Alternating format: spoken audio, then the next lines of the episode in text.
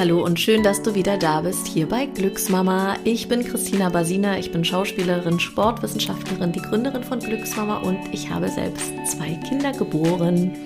In der heutigen Podcast-Folge freue ich mich auf eine Gästin, die Osteopathin ist und mit mir über das Thema Osteopathie bei Babys ähm, und Kleinkindern spricht. Also ich hoffe, dass wir, dass wir ganz äh, viele Sachen abdecken, die dich auch interessieren könnten. Ich habe mit beiden Kindern jeweils nach der Geburt eine Behandlung gemacht. Leider nicht bei Sophie, weil wir uns da noch nicht kannten. Aber ich hatte das Gefühl, dass es für die, für die Babys total schön war und auch für mich als Mama, weil ich einfach wusste, okay, da sind alle Themen soweit in Ordnung. Und ich sage herzlich willkommen im Glückssommerstudio, liebe Sophie. Ja, hallo, ich bin die Sophie. Ähm, ja, ich habe vor fünf Jahren mich selbstständig gemacht mit meiner Praxis für Osteopathie Spreekind an der Rummelsburger Bucht. Und ja, ähm, freue mich heute hier zu sein. Und du drehst auch äh, Videos für YouTube, ne? Also alle, die nicht in Berlin sind, die können dich auch ein bisschen auf YouTube kennenlernen. Ja, genau. Ab und zu mal. Also ich bin jetzt noch nicht der große YouTube-Star, aber so eins, zwei Mal hat sich das jetzt so ergeben, um so ein kleinen Einblick mal in die Osteopathie zu geben oder um so ein paar Handling-Tipps so mit Kindern nochmal so äh, zu zeigen, was mir einfach aufgefallen ist, was den Leuten so ganz gut noch hilft. Ähm, ja, weil nicht immer ist das ja so, dass man so im Krankenhaus oder ähm, von den Hebammen alles mitbekommt, was man selber vielleicht gerne noch wissen würde. Und da ist es manchmal ja eine ganz gute Ergänzung. Ich nehme das in den Kursen so wahr, dass dass oft so eine Empfehlung untereinander stattfindet. Also dass eine Mama sagt, ich war bei der Osteopathie mit meinem Kind, weil es oft also ein Thema hat, das Kind, und dann eine andere Mama sagt, ach Mensch, hm, da könnte ich vielleicht auch mal gucken. Äh, wie ist denn das mit dem Präventionsgedanken eigentlich dahinter? Also wenn wir gar nicht, wir kriegen, wir bekommen das Baby und gucken gar nicht nur, hat das Baby jetzt vielleicht ein Thema, weshalb ich zur Osteopathie gehe, sondern ich mache es einfach präventiv. Genau, ne? also da ist es eigentlich schon ähm, auch ein wichtiger Aspekt, dass man drüber nachdenkt, das eventuell einfach vorbeugend zu machen. Einfach mal durchchecken, weil wenn nichts ist, umso besser. Aber es gibt einfach auch viele Sachen, die auch nicht sofort Symptome machen müssen. Man muss nicht immer ein Schreikind haben oder dass der Kopf nur zu einer Seite geht, sondern manche Sachen haben dann einfach auch so Spätfolgen, dass man zum Beispiel mehr zu Migräne neigt oder zu Kopfschmerzen, weil doch irgendwelche Schädelknochen so ein bisschen überlappend verwachsen sind. Das hat halt dann keiner entdeckt. Und wenn das erstmal verknöchert ist, dann klar kann man da auch immer noch ein bisschen versuchen, was zu machen, aber das ist dann häufig auch ja, unter Umständen eine lebenslange Begleitung osteopathisch, die da notwendig ist, um eben da den Körper irgendwie ähm, entsprechend zu entlasten. Ähm, ja, und manchmal ist es dann einfach viel einfacher, wenn man also das Baby dann da hat, da einfach mit so ein, zwei Sitzungen, wenn eben was auffällt, das in Ordnung zu bringen. Und ja, dann hat man schon viel für die Zukunft auch getan. Wie schnell nach der Geburt sollte man sich da kümmern? Ja, das ist jetzt eine schwierige Frage. Theoretisch gibt es kein zu früh für eine osteopathische Behandlung. Also gerade wenn man jetzt zu einem Kinderosteopathen geht, der sich da auch auskennt und der da sozusagen weiß, was er tut. Ähm, aber ich finde immer, dass es wichtig ist, dass die Eltern und die Kinder erstmal zu Hause ein bisschen ankommen, ne? dass sie sich wirklich die Zeit nehmen, die sie brauchen, um erstmal sich so aufeinander einzustellen, weil es ja auch eine Riesenveränderung für die gesamte Familie. Und ja, dementsprechend äh, finde ich es immer irgendwie dann ein bisschen schwierig zu sagen, ja, jetzt gleich die erste Woche nach der Geburt äh, rennen wir zum Osteopathen ähm, und halten unser Kind mal hin, dass der mal guckt, dass da alles in Ordnung ist. Ähm, ja, da ist auch noch Zeit für. Also ich sage eigentlich immer so, wenn man die Möglichkeit hat, so im ersten Viertel bis halben Jahr da drüber zu schauen, dann ist es noch äh, wunderbar lösbar, wenn also da Sachen auffallen. Falls natürlich Probleme auftreten, dann ist es äh, unter Umständen doch früher sinnvoll. Okay. Du hast das ja studiert, glaube ich, ne? Erzähl doch vielleicht noch mal ein bisschen was, wie du überhaupt dazu gekommen bist und wie, wie ich mir dann das einfach so vorstellen muss. Ja, genau. Also ich habe mich da für eine bisschen kompliziertere Variante entschieden. Ich habe halt ein Vollzeitstudium gemacht. Da äh, ist es in Deutschland im Moment noch so, dass es halt keine klaren Richtlinien gibt. Wenn jetzt so ein Patient zum Osteopath kommt, dann weiß der nicht, was hat der für eine Ausbildung. Hat er nur ein Wochenendseminar gemacht oder hat er sich wirklich über Jahre hinweg damit beschäftigt? Ähm, sowas lohnt sich auf jeden Fall dann auch für einen Patienten oder für deine Mamas in Erfahrung zu bringen, weil der Ansatz ist einfach ein bisschen unterschiedlich. Ne? Also ich sage jetzt nicht, dass die Kollegen, die das nicht Vollzeit studiert haben, ähm, das schlechter machen als ich, um Himmels Willen. Äh, aber unter Umständen ist der Ansatz einfach anders. Ne? Und man muss da sehr differenzieren. Es gibt dann auch noch die Variante, ein Teilzeitstudium zu machen. Das geht auch über mehrere Jahre. Da ist man dann vorher schon Physio beispielsweise, hat da also schon eine gewisse medizinische Vorbildung. Aber es gibt eben auch so ein paar ominöse Schulen noch, die einfach, wie gesagt, so ein paar Wochenendseminare und dann darf man sich auch Osteopathie dran schreiben, weil es in Deutschland kein geschützter Begriff ist. Das ist halt ein bisschen erschreckend. Aber es ist so und wir müssen damit äh, irgendwie umgehen. Und ja, ich selbst habe es fünf Jahre Vollzeit studiert, damals in Hamburg, weil als ich anfing, gab es das in Berlin noch nicht als Vollzeitstudium. Und genau, ähm, da bin ich auch so in die Kinderosteopathie schon so ein bisschen reingekommen, weil wir auch Pädiatrie im Studium schon hatten und wir hatten noch die Chance, im Zentrum für Kindesentwicklung Hamburg äh, alle zwei Monate zu hospitieren. das war total spannend. Da sind dann auch Gastdozenten gekommen aus Belgien, viele Osteopathen. Und ja, da konnten wir dabei sein. Und dann haben sie gesagt, so, jetzt spür mal hier. Und es war halt total faszinierend zu sehen, auch was da alles möglich ist. Auch bei Kindern mit Entwicklungsverzögerungen und so weiter und auch schwerwiegenden Erkrankungen, was man da doch ähm, als Unterstützung zur Schulmedizin, sage ich jetzt mal, noch äh, rausholen kann. Und ja, das hat mich dazu gebracht, das noch weiter zu vertiefen. Ich bin dann nach den fünf Jahren zurück nach Berlin gekommen und habe noch über zwei Jahre Kinderosteopathie studiert, einfach als Spezialisierung noch für Schwangere und Babys.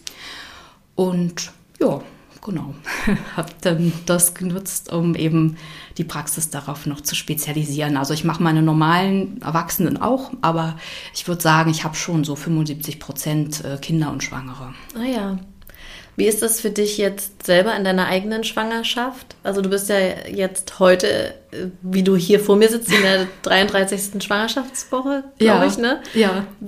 Hast du auch Themen, die dann mehr hochkommen für dich selber? Mm, ja, na, man kann bestimmte Sachen noch mehr nachfühlen. Ne? Wenn dann die Schwangeren beispielsweise von bestimmten Sachen erzählen, dann hat man das vielleicht unter Umständen auch selber schon mal so bei sich gespürt. Ähm, ja, und ich selbst bin auch in meiner Schwangerschaft in osteopathischer Behandlung und also ich weiß ja nicht, wie es jetzt ohne wäre, aber mit ist es auf jeden Fall sehr angenehm. Ähm, ich habe das Glück, dass ich da sehr wenig Einschränkungen habe und ja, insofern ähm, merke ich auch, wenn ich dann gerade, also ich hatte gestern gerade eine Behandlung gehabt und hatte vorher das Gefühl, dass das Kind doch schon recht runtergerutscht war, so irgendwie so im Becken und ähm, ja, dann wurde beispielsweise das Zwerchfell behandelt und dann war oben wieder mehr Raum und dann hat das angefangen, wieder die Möglichkeit zu bekommen, sich auch wieder nach oben ein bisschen auszudehnen, mehr zu bewegen. Und das stelle ich mir dann auch für das Kind angenehmer vor, wenn es nicht sofort schon im Becken unten verkeilt ist, sondern auch wieder mehr Lebensqualität im Bauch irgendwo hat. Und für mich ist es auch schöner, weil ich kann wieder äh, entspannter äh, und zügiger spazieren gehen, weil einfach mein Becken wieder beweglicher ist und nicht so viel Druck drauf kommt. Ja, total. Ist das nach wie vor eine Privatleistung, Osteopathie, oder kommt das darauf an, bei welcher Kasse man versichert ist? Genau, also das ist tatsächlich total unterschiedlich von Kasse zu Kasse. Wir haben ja in Deutschland über 300 Kassen, was auch sehr verwirrend ist. Deshalb würde ich auch jeder Glücksmama empfehlen, äh, da einfach mal direkt bei der Kasse nachzufragen, weil viele Kassen unterstützen das inzwischen tatsächlich mit Osteopathie. Und ähm, ja, bei den gesetzlichen gibt es, glaube ich, eins, zwei, die gar nichts dazu zahlen, aber ansonsten kriegt man zumindest einen Teil zurück. Und bei den privaten, sobald man Heilpraktikerleistungen mit versichert hat, ähm, wird es auch erstattet. Ähm, je nach Tarif, was man da eben für einen äh, Tarif abgeschlossen hat, dann auch zu so und so viel Prozent hat man ja dann meistens. Und ja, ansonsten ein Krankenkassenwechsel ist unter Umständen ja auch immer eine Möglichkeit. Oder äh, wenn man jetzt sehr an seiner Kasse hängt, aber eben, eben diese spezielle Leistung äh, vermisst, gibt es auch die Möglichkeit, sogenannte Zusatzversicherung für Heilpraktiker abzuschließen. Für ein Kind zum Beispiel kostet das im Monat zwischen 7 und 10 Euro, so um, ungefähr. Und naja, das muss man dann mal durchrechnen. Ne? Also so eine osteopathische Behandlung, wenn man das alles selbst zahlt, ist jetzt auch nicht so günstig.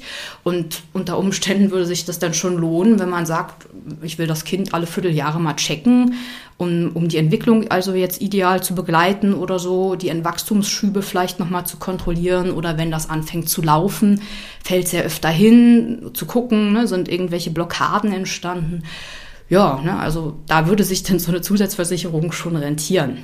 Und das muss man sich halt dann mal durchrechnen, wie äh, sinnvoll das denn für einen ist. Aber da gibt es auf jeden Fall Möglichkeiten, dass man sich da auch dann entsprechend das Geld wiederholen kann. Ja, ja, super. Ähm, wie können wir denn zu Hause auch die Kinder unterstützen. Also du hattest vorhin ja schon von Babyhandling gesprochen. Ich weiß, ich habe mal einen Kurs gemacht ähm, bei einer ganz tollen Frau. Ich komme jetzt gerade nicht mehr auf den Namen. Ich glaube, Erika. Auf jeden Fall ähm, hat die uns auch so ein paar Griffe gezeigt, ne? das Baby zum Beispiel über die Seite rollen, damit es auch sieht, dass es nach oben genommen wird. Ja, genau. Hm. Kannst du dazu vielleicht noch mal was sagen? Richtig, ne? Also mit dem Handling, das ist auch was, was ich eigentlich mit jedem Patienten noch mal so grob so ein bisschen durchgucke. Ne? Also ich sehe ja immer schon, wie die Eltern so die Kinder so rausnehmen aus dem Kinderwagen oder äh, da gucke ich immer heimlich ein bisschen mit und weiß dann, wo kann es vielleicht noch ein paar kleine Tipps äh, vertragen. Ähm, weil, wie gesagt, das ist ja einfach, woher soll man das auch wissen als Eltern? Gerade wenn man jetzt das erste Kind ist oder man eben da jetzt noch nicht so viel äh, Infos drüber bekommen hat. Ähm, ja, und äh, da ist also vor allem tatsächlich das Hochnehmen häufig ein Aspekt, äh, wo man nochmal so ein paar Tipps äh, gebrauchen kann. Weil wenn man das Kind einfach so gerade hochnimmt, dann kommt auf jeden Fall immer die Halswirbelsäule in eine leichte Überstreckung. Man kann das gar nicht vermeiden, selbst wenn man das Köpfchen streckt. Ähm, äh, Quatsch, Entschuldigung, wenn man das, das Köpfchen so äh, unterstützt mit der Hand. Ähm, weil da sind so ganz viele kleine Bänder und Faszien, ähm, das ist immer schwer vorzustellen, aber wenn man mal in so ein Anatomiebuch reinschaut, ich habe dir hier meine Abbildung mitgebracht, so sieht es aus zwischen unseren ganzen kleinen Wirbelkörperchen. Und ja, die, da reicht es schon aus, wenn wir so leicht in eine Überdehnung kommen, um eben das Nervensystem, was auch dahinter hier noch lang läuft, ähm, so ein bisschen zu reizen. Und gerade wenn die Geburt vielleicht ohnehin jetzt nicht so einfach war und vielleicht der Arzt noch von oben drücken musste oder das Kind noch stecken geblieben ist im Becken oder auch beim Kaiserschnitt, da muss ja auch ganz schön gezuppelt werden, um die Kinder dann da rauszukriegen. Das ist jetzt nicht so unbedingt schonender, als wenn man sich das vielleicht so vorstellt. Ähm, ja, ist das ja eh schon eine Schwachstelle und wenn wir dann noch mit dem Handling da ähm, vielleicht das nicht so ideal haben, ähm, dann ist es fürs Kind echt nicht so einfach und dann fängt es auch häufiger an zu schreien. Und das Zweite, was ich immer als sehr, sehr wichtig finde, ist äh, die Bauchlage. Die Bauchlage ist unfassbar wichtig für die gesamte Entwicklung der Kinder.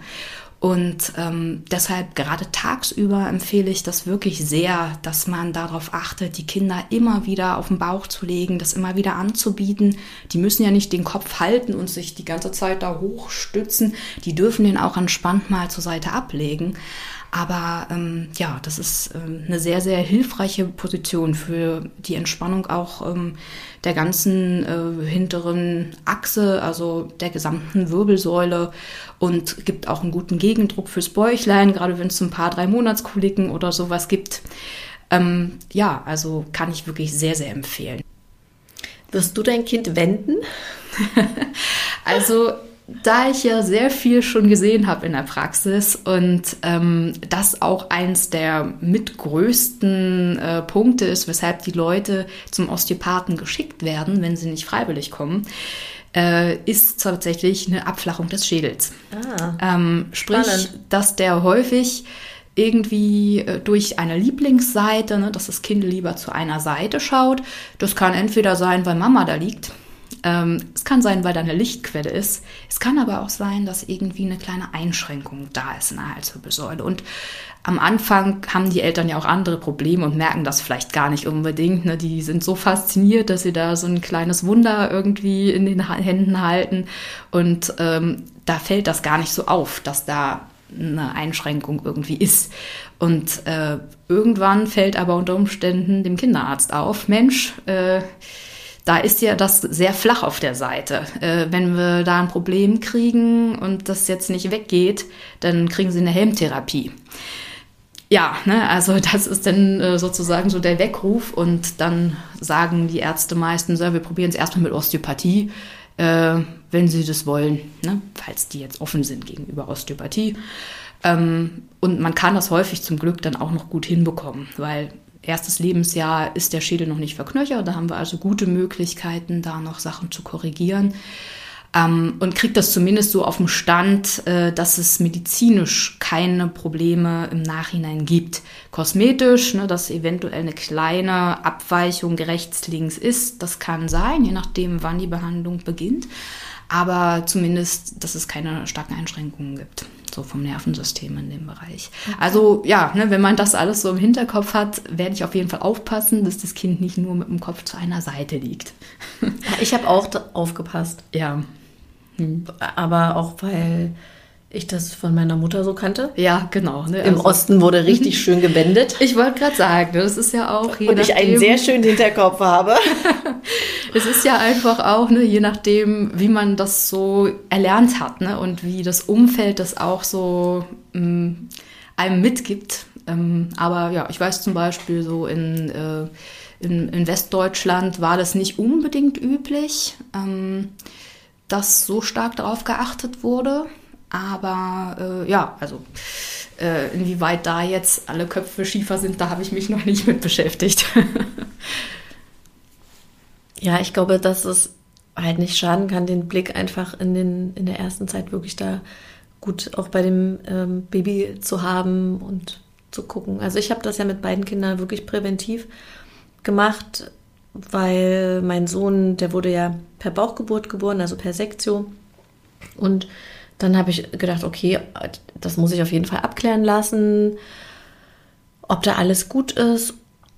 Und meine Tochter, die war, die habe ich vaginal geboren, aber mit Saugglocke. Und dann habe ich natürlich auf jeden Fall gedacht, okay, dann wurde mit dieser Saugglocke da rumgezogen am Köpfchen. Und die hatte tatsächlich auch schon einige Blockaden und Themen mhm. wo wir dann, ja, wo, wo ich das Gefühl hatte, dass die nach so einer Behandlung irgendwie immer ganz gut drauf war auch. Also die hat nicht geschrien vorher, aber vielleicht war es auch mehr mein Gefühl. Hm. Ja, ne, also das ist, wie gesagt, nicht alle Beschwerden gehen ja, ja mit Schreien einher. Ne? Also wenn man ein Baby hat, was äh, sehr am Schreien ist, ist schon der Verdacht sehr naheliegend, dass irgendwas nicht stimmt. Aber ja, auch so andere kleine Sachen sind ja manchmal doch ein Thema. So, ne? Und äh, allein um da wirklich das Bestmögliche für die Entwicklung noch rauszuholen. Ne? Gibt es einfach auch für die motorische Entwicklung, für die geistige äh, Entwicklung, gerade wenn man sozusagen schaut, dass auch so im Schädelbereich eine gute Zirkulation ist, so vom gesamten Gefäßsystem, wird das Gehirn auch besser versorgt. Ne? Das heißt, es ist auch einfacher fürs Kind sozusagen da ähm, ja, die geistige Entwicklung irgendwo voranzubringen. Und mit der motorischen ist es ja ganz genauso. Ne? Wir haben auch ähm, ganz viele Bereiche, die man da sehr schön unterstützen kann. Und insofern ist das eine klasse Sache.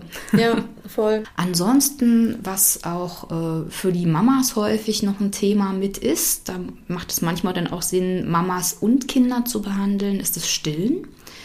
Ähm, Wenn es Stillproblematiken gibt. Ne? Und gerade so äh, bei so Kaiserschnitten oder ähm, so Saugglockengeburten kann das ein Thema sein, weil einfach sehr viel Druck auch aufs Köpfchen äh, ausgeübt wird dabei.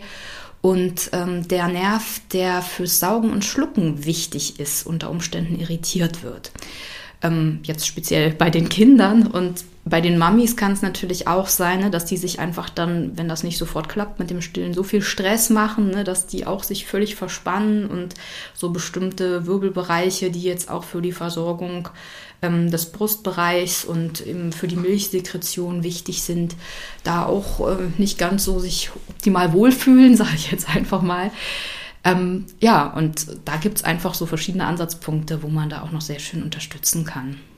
Ne? Und das ist natürlich für so eine Mami auch schön, wenn sie die Möglichkeit hat, auch so dieses Erlebnis mit dem Stillen zu haben, so für die Mama-Kind-Bindung.